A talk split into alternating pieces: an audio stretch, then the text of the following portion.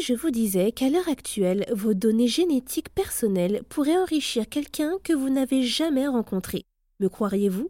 Figurez-vous que des hackers ont réussi à pirater les informations génétiques de 6,9 millions d'individus, tous utilisateurs de la plateforme spécialisée dans les tests ADN 23andMe. Bonjour à toutes et à tous, je suis Adeline Jackie et cette semaine dans Futuratech, on fait la lumière sur la manière dont les pirates ont réussi à mettre la main sur une véritable mine d'or d'informations.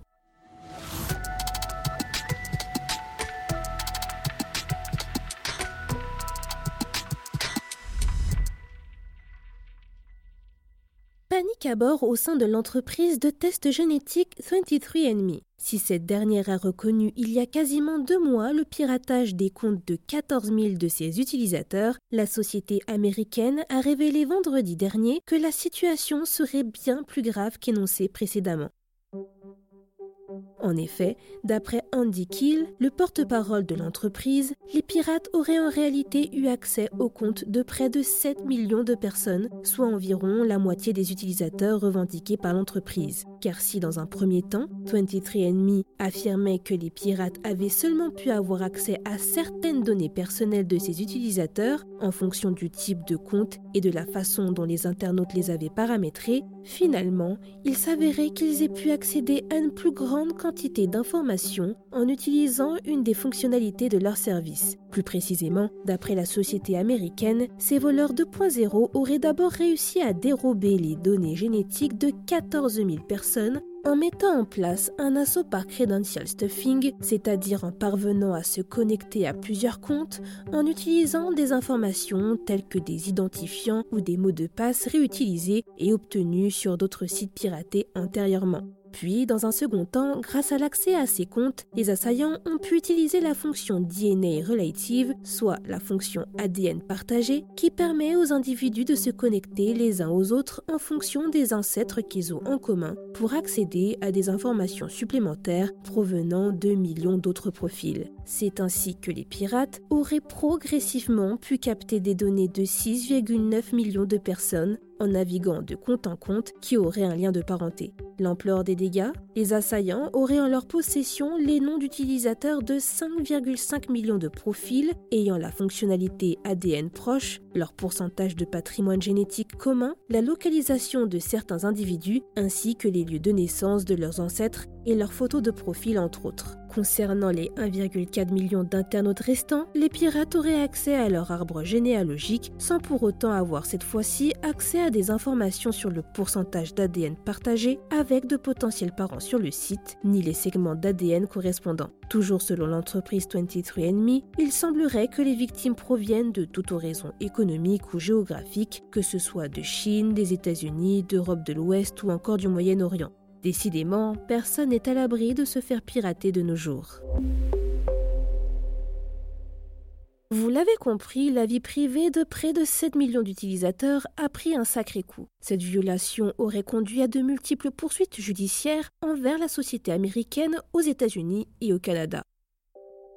Plusieurs clients accuseraient l'entreprise de tests génétiques d'avoir manqué à ses obligations de sécuriser leurs informations personnelles identifiables et de ne pas avoir mis en place des mesures de sécurité adéquates. Une actualité qui vient démontrer l'importance qu'ont actuellement les données personnelles FR, un site créé par des chercheurs en cybersécurité, ont d'ailleurs analysé les tarifs auxquels seraient vendues ces données si prisées sur le marché noir et affirmeraient que les prix varieraient en fonction du document proposé, mais également de son origine. Par exemple, un passeport français vaudrait en moyenne 2740 euros, plus qu'un passeport polonais qui coûterait 2300 euros, mais moins qu'un passeport maltais dont le prix s'élèverait à 3650 euros.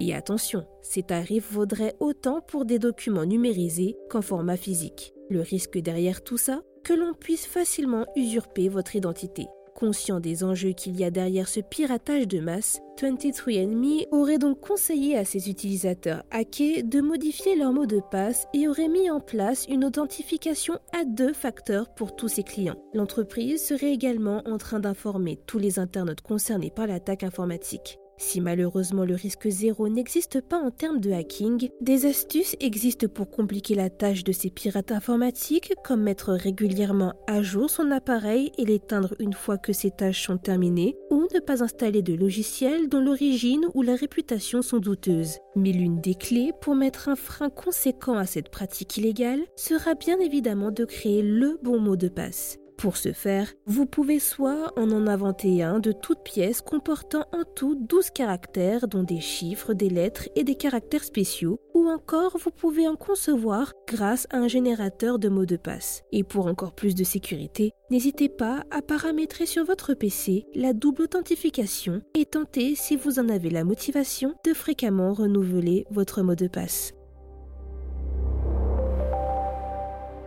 C'est tout pour cet épisode de Futuratech. Comme vous le savez, nous sommes en train de tester de nouveaux contenus sur Fil de Science. Au programme pour l'année prochaine, un podcast flambant neuf avec un nouveau nom et des rendez-vous plus réguliers. Et pour l'instant, on en est à la phase de test. Alors n'hésitez pas, si vous souhaitez participer au développement de ce nouveau format, laissez-nous un commentaire pour nous dire ce que vous avez aimé ou pas et ce que vous espérez entendre et découvrir sur Fil de Science. Merci à toutes et à tous pour vos contributions. Je vous souhaite une excellente journée ou une très bonne soirée et je vous dis à la semaine prochaine dans Futuratech.